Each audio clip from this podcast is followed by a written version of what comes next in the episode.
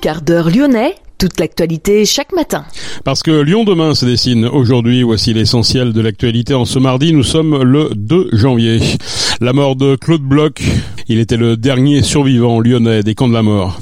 Les changements ce début d'année, les véhicules critères 4 ne sont plus autorisés ni à circuler, ni à stationner dans la ZFE, la zone à faible émission, zone qui plus est élargie en ce début d'année. Attention à la hausse de certains tickets et abonnements TCL. Nous découvrirons également dans cette édition comment s'est transformée la cour de l'école élémentaire Paul Bert, une cour végétalisée. Et puis l'Asvel qui renonce à la LDLC Arena pour les matchs contre Kaunas et Belgrade. Lyon demain, le quart d'heure lyonnais, toute l'actualité chaque matin. Gérald de Bouchon. Bonjour à toutes, bonjour à tous. Déporté à Auschwitz à 15 ans, Claude Bloch s'était un dimanche à 95 ans. Figure de la mémoire de la Shoah, il était le dernier survivant lyonnais des camps de la mort. En mars dernier, il témoignait encore devant les élèves du lycée Louis Armand à Villefranche-sur-Saône ou encore au lycée Hélène Boucher à Vénissieux. Son arrestation à Crépieux le 29 juin 1944 alors qu'il avait 15 ans avec sa mère et son grand-père par Paul Touvier, l'enfermement à la prison Montluc, le camp de Drancy, l'entassement dans les wagons de bestiaux et la destination finale à Auschwitz-Birkenau le 3 août 1944. Claude Bloch avait participé également à l'hommage à Jean Moulin rendu à la prison Montluc par le président de la République Emmanuel Macron. C'était en mai dernier. Le 10 octobre, il était encore au premier rang du rassemblement pacifiste qui s'était tenu place Bellecour en soutien au peuple d'Israël après l'attaque du Hamas. Le CRIF a salué la mémoire d'un homme qui a incarné le devoir de transmission de cette mémoire collective. Lyon demain, un site internet, du son, de l'image, un média complet pour les Lyonnais qui font avancer la ville. Après les critères 5 et non classés l'année dernière, c'est au tour des véhicules critères 4 d'être concernés par la ZFE, la zone à faible émission. À partir de ce 1er janvier 2024, ils ne peuvent plus ni circuler ni stationner dans le périmètre. Un périmètre qui plus est élargi. La ZFE comprend toujours Lyon, Caluire et les secteurs de Villeurbanne, Bron et Vénissieux, situés à l'intérieur du boulevard périphérique Laurent Bonnevet, mais s'y ajoute désormais la M6 et la M7, et donc le tunnel sous Fourrière, ainsi que le périphérique Nord et le boulevard Laurent Bonnevet lui-même. Les personnes ne respectant pas l'interdiction de circuler et de stationner s'exposent à une amende de 68 euros. Certains tickets et abonnements TCL augmentent en ce début d'année. L'abonnement mensuel 26-64 ans passe à 72,60 euros par mois contre 69,40 euros en 2023. Le ticket unitaire à 2 euros n'est pas affecté par cette hausse. En revanche, les tickets 2 heures, 24 heures, 48 heures ou encore famille ou alors prix augmenté. La loi Lamy, promulguée en 2014, vient d'être révisée par décret. La liste des quartiers prioritaires de la politique de la ville a été mise à jour pour la première fois. Le Rhône en compte désormais 48, compte 43 en 2014. Vénissieux passe de 3 quartiers prioritaires à 6, avec l'ajout des secteurs Laborel, Les Marronniers et Monnery. Parmi les nouveaux quartiers prioritaires, on trouve aussi à Berthaudière, Sablon, Cornavant, à Les Sources, Le Perrolier à Écully, la dans le 8e, le Roule Cadière à Oulin-la-Mulatière et le Perronnet à Vernaison. En revanche, à Tarare et Neuville, la Plata et les sources, jadis prioritaires, ne le sont plus. Le classement en QPV, je le rappelle, ouvre droit à des aides en matière d'emploi, d'insertion, d'éducation ou de fiscalité. Lyon demain, la radio lyonnaise a écouté partout dans le monde. C'est un tout nouveau terrain de jeu que les enfants de l'école Paul Bert ont pu découvrir. La cour de l'école élémentaire s'est vue métamorphosée grâce à la végétalisation. Avant les travaux, la cour comptait 50 mètres carrés de sol naturel. Elle en totalise aujourd'hui 550, soit 10 fois plus. Pauline Fèvre d'Arcier, directrice de l'école Paul Bert. Ce qui a changé, c'est qu'il y a beaucoup plus de végétalisation qu'avant. Avant, c'était une cour qui était très minéralisée. Il n'y avait euh, que du béton par terre. Aujourd'hui, on a beaucoup d'arbres, beaucoup d'espaces, euh, euh, voilà, plus différents pour jouer. On est voilà dans un processus où on essaie de trouver d'autres jeux, des jeux différents, une, une appréhension de l'espace un petit peu différente avec les différentes classes et les différents niveaux. Par exemple, avant ils jouaient beaucoup au foot et au basket. Aujourd'hui, on voit que c'est plus possible.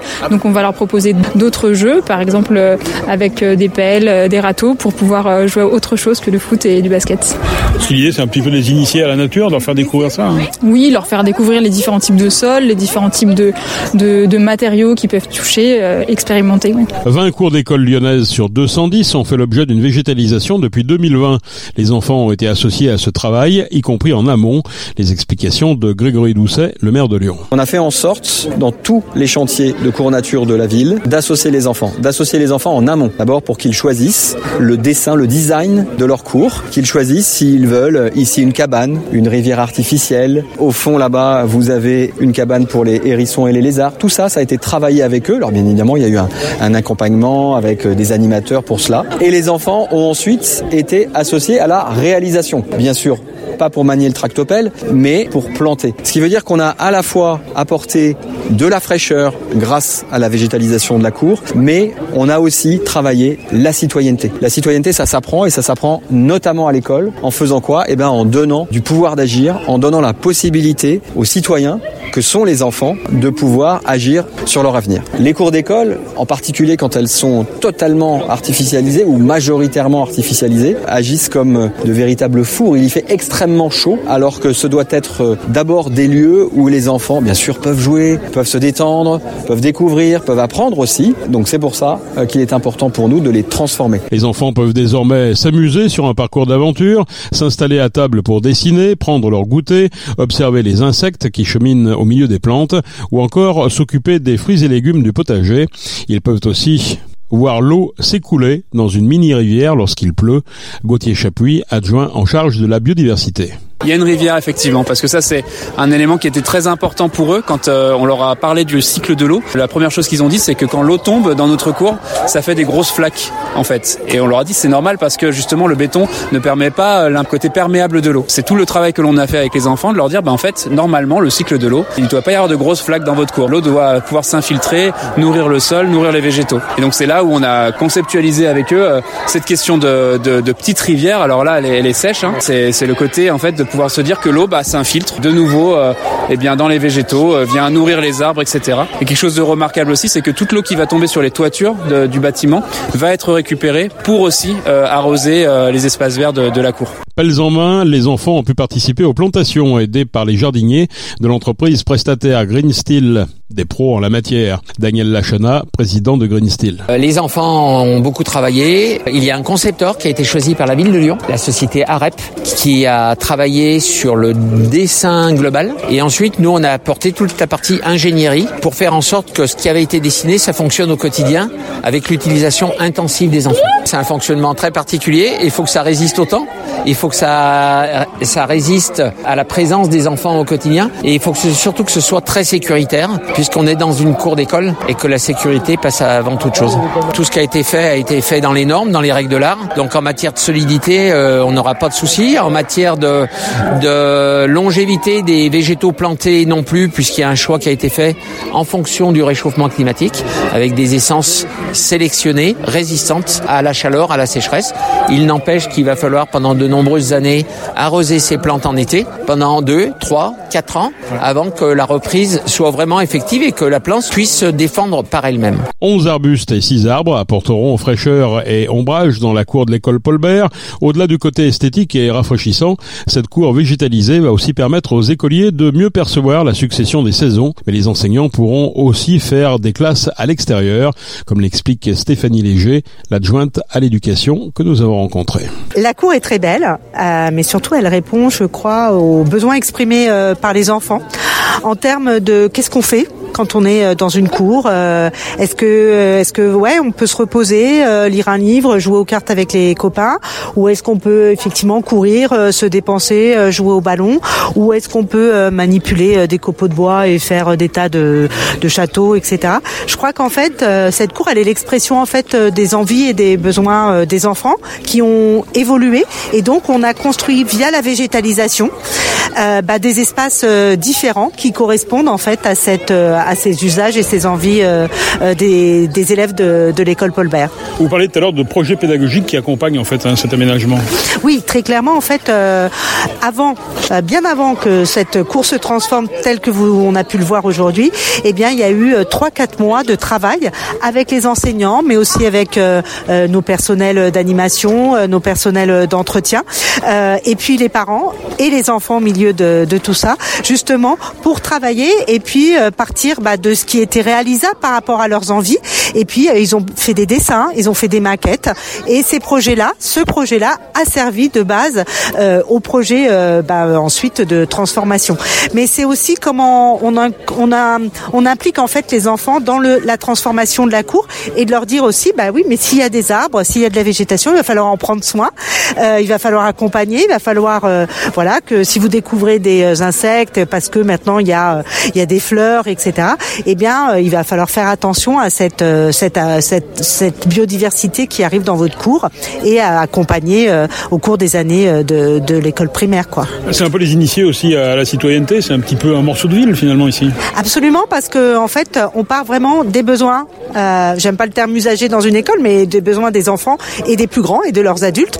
Donc, on les a consultés et à partir de ça, on les a écoutés et on a pris en compte ce qu'ils exprimaient. Donc c'est vraiment un travail euh, citoyen et non pas euh, citoyen en devenir. Hein. Les enfants ont une parole et euh, on les écoute, ils expriment des choses, mais je dirais même qu'au-delà de la parole, ils sont dans l'action en fait, dans le pouvoir d'agir, puisque c'est eux qui ont transformé leur cours. C'est aussi la façon de faire la classe qui va être un peu différente. On va être un peu plus dehors?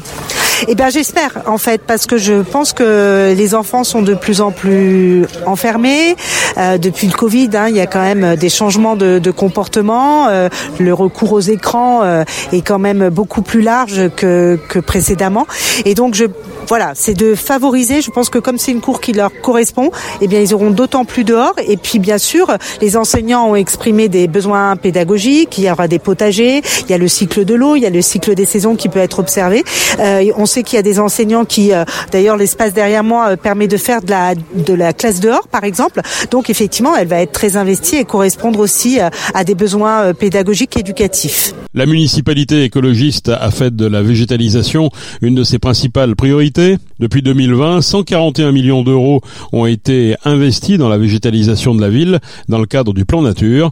La ville qui souhaite végétaliser 47 nouveaux espaces durant la période hivernale 2023-2024. Raymond Lemoigne fait son retour à la tête des HCL et ce six mois après son départ. Raymond Lemoigne avait quitté les hospices civils de Lyon pour devenir directeur de cabinet du ministre de la Santé Aurélien Rousseau, mais le ministre a démissionné pour montrer son opposition à la loi immigration. Le poste n'étant toujours pas pourvu aux HCL, il fera donc son retour dans le deuxième CHU de France. L'Asvel renonce à la LDLC Arena pour les matchs contre Kaunas et Belgrade. Lanterne rouge de l'Euroleague, le club de basket Villeurbanne jouera ses deux prochains matchs à domicile à l'Astrobal plutôt qu'à l'Arena. Les Villeurbanais affronteront Kaunas jeudi soir à 20h, puis l'Étoile rouge de Belgrade le 9 janvier à 20h30 dans leur salle historique de 5000 places. Les deux affiches peinaient sans doute à faire le plein compte tenu des mauvais résultats de l'Asvel dans la compétition phare européenne. C'est la fin de ce quart d'heure lyonnais. Merci de l'avoir suivi. On se retrouve naturellement demain. Bonne journée et encore meilleurs vœux pour cette année 2024.